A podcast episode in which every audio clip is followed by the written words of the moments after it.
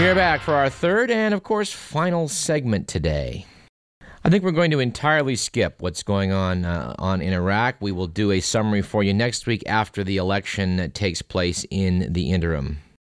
I don't know whether you heard about uh, this uh, this book published posthumously by C. A. Tripp, a, uh, a gay man who was a former protege of Alfred Kinsey, but it featured prominently on the cover of the Week magazine and it uh, it harkened me back to the National Lampoon's March 1971 issue, wherein their celebrated uh, editor Michael O'Donoghue, in his in his article titled "Let Me Show You How to Write Good," offered the following, and and stay with me through this minor digression.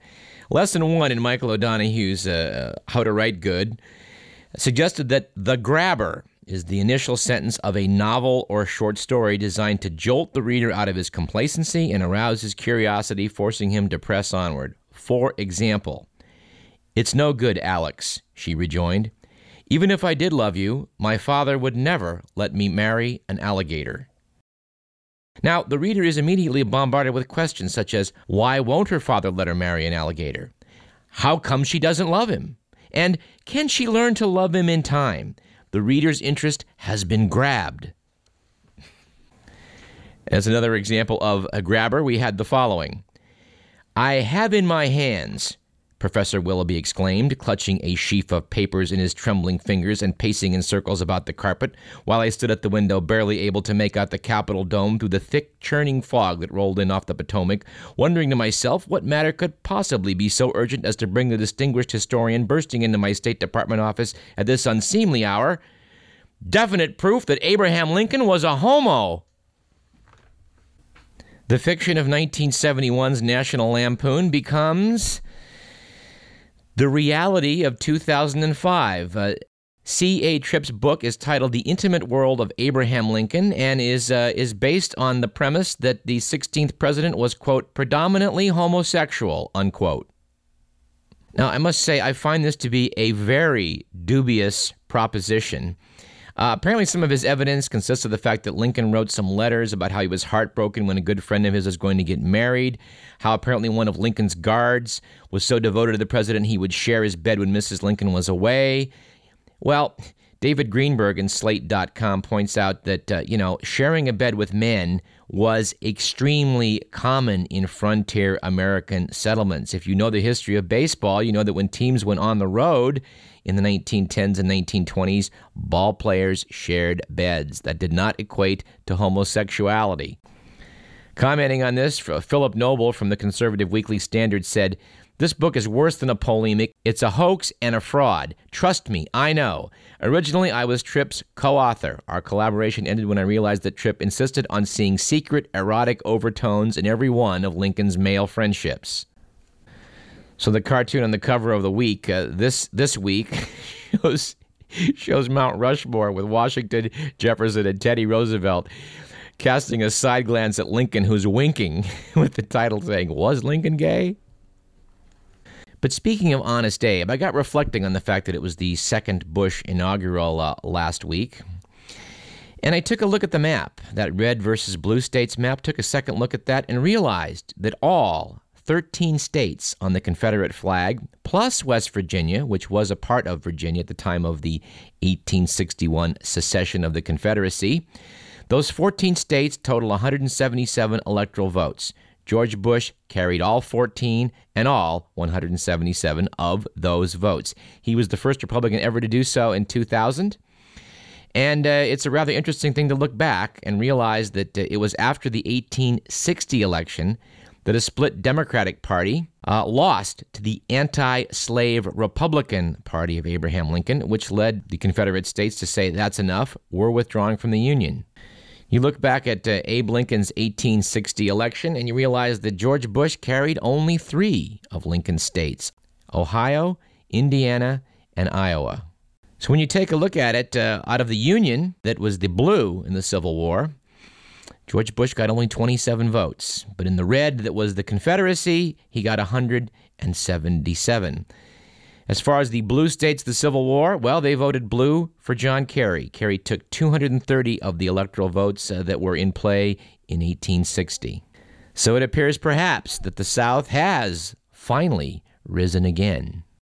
I find it curious to look back at the election of 1876, one that the GOP clearly stole from the Democrats, and realize that they cut a deal at that time. We'll pull the troops out of the South, and we will quietly not enforce civil rights legislation that puts blacks on an even keel with whites before the law. Thus, the formerly anti slavery party of the 1850s decided that eliminating slavery was quite enough. Now, the old Confederacy would be allowed to run elections and civil rights enforcement as they saw fit. Power was more important.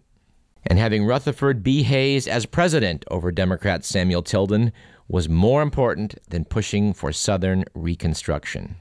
For a hundred years after that deal, the South was solidly Democratic. They voted Democratic governors, senators, and congressmen. It was not until Ronald Reagan in 1980 would the GOP finally dominate in the southern states. You might note that uh, since JFK, no Democrat has won the presidency who is not also from the South. And we would note that not coincidentally, for a hundred years, people like Strom Thurmond were Democrats in their anti civil rights stance, but since Northern Democrats pushed for those civil rights, there's been a switch, a fundamental uh, switch in the American political landscape. Anti civil rights people are now Republicans, which is what Strom Thurmond ended his long career as a 100 year old Republican senator. I think the South has risen again. My window faces the south, and I'm almost halfway to heaven. Snow is falling, but all I can see are fields of cotton smiling back at me. My window faces the south. Well, we're pretty sure on Radio Parallax that Abraham Lincoln was not, in fact, gay. But could SpongeBob be gay? Dr. James Dobson, founder of the conservative Christian group Focus on the Family, addressed members of Congress at a black tie dinner in Washington last week, which was celebrating the president's alleged election victory. He advised this group that SpongeBob has been included in a pro homosexual video. Joining us now on the program from Focus in the Family is Mr. Ed Vigilanto. Welcome to Radio Parallax. Thank you and God bless. Now, sir, does your group really believe cartoon characters undermine our youth with secret gay messages? Well, Unmasking SpongeBob is just the latest in a series of unveilings by alert Christians. Well, I recall uh, the Teletubby Tinky Winky being called gay by Jerry Falwell. Good one. Exactly. This is long before James Dobson's current hunt for cartoon witches going on. You can call it a witch hunt in your smug California alternative lifestyle way, but a lot of people won't stand for this now. No? God fearing churchgoers are going to say enough to the homosexual agenda in marriages. Well, sir, can you cite any gay cartoon marriages? It's a bait and switch. This We Are Family so called unity effort. Regarding SpongeBob SquarePants We're fighting mad and animated characters? at any who promote abdominal lifestyles. You mean abominable lifestyles? You know what I mean. Was there a plot that involves underwater sponge lifestyles? We don't think Christian values are promoted on TV. Well, doesn't Barney teach children to be nice? In a homosexual type way, Barney is all lavender. So, This started with Batman. Batman was an abomination. Two men, inseparable, living together. Uh, Well, as I recall the dynamic duo, they were Sponsor and Ward. Yeah, with their sliding down greasy bat poles and donning flamboyant dress and wearing capes and the like. Do I have to spell it out for you? Batman and Robin, gay. And Rocky and Bullwinkle, very suspect. That Rocky character has a feminine voice. Well, well, his voice was provided by a woman.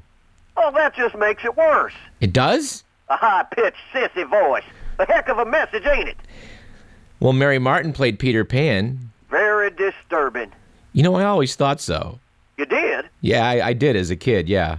Well, there you go. It's the tip of a Hollywood fantasy iceberg. We're looking into Hanna-Barbera, Yogi and Boo Boo. And George of the Jungle was half naked. Well, well, George had a costume. That's no excuse for near nakedness. When Adam saw he was naked, he was ashamed.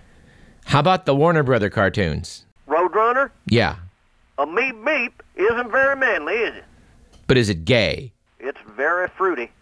Foghorn Leghorn, mannerly speech, a southern gentleman, not like Elmer Fudd, an alternate lifestyle model, we say.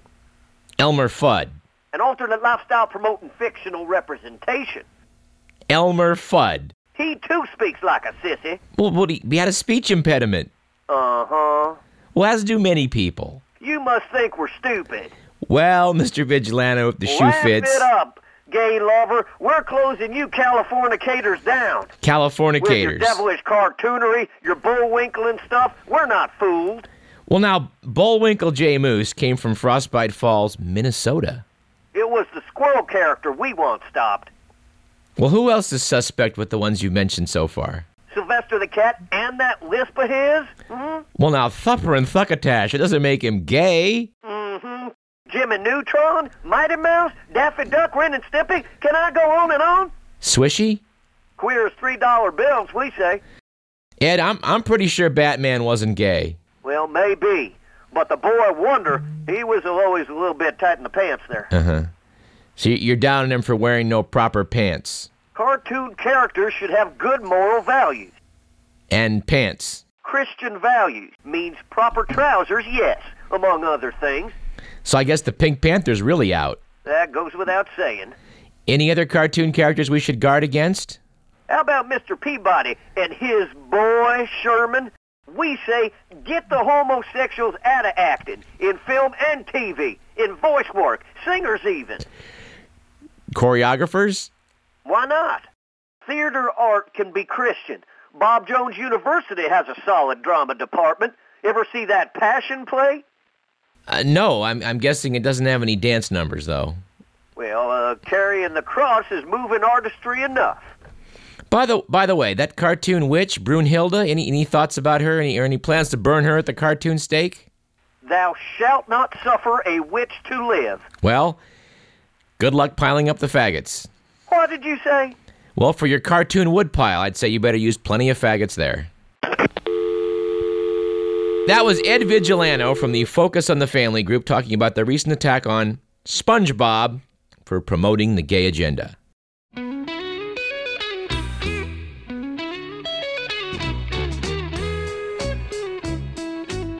All right, we are out of time. Our thanks to Madeline Kenefick of Cooking with Madeline, Kara Tierney, who is about to represent uh, KDBS in Burkina Faso, and Focus on the Family spokesman, Ed Vigilanto. This program was produced by Edward McMillan. I am Douglas Everett. You've been listening to Radio Parallax. We hope you will tune in again next Thursday at 5. Now, stay tuned for Todd. And let us bridge the gap to Todd's eclectic musical selections by um, taking another classic from late night television. In fact, from the first host of The Tonight Show, Steve Allen, his, uh, his great song, This Could Be the Start of Something Big.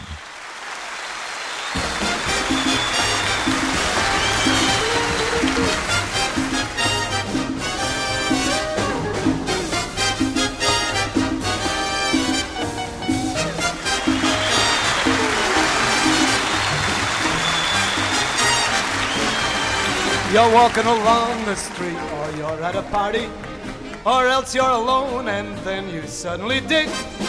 You're looking in someone's eyes, and you suddenly realize this could be the start of something big. You're dining at 21, watching your diet, declining a Charlotte Russe, accepting a think. When out of a clear blue sky, it's suddenly gal and guy. This could be the start of something big. There's no controlling the unrolling of your fate, my friend. Who knows what's written in the magic book? But if a lover you'll discover at the gate, my friend, invite her in without a second look. You're up in an aeroplane, or you're dining at Sardi's, or else you're alone, and then you suddenly ding. You suddenly hear a bell, right away you can tell. This could be the start of something. This could be the heart of something. This could be the start of something.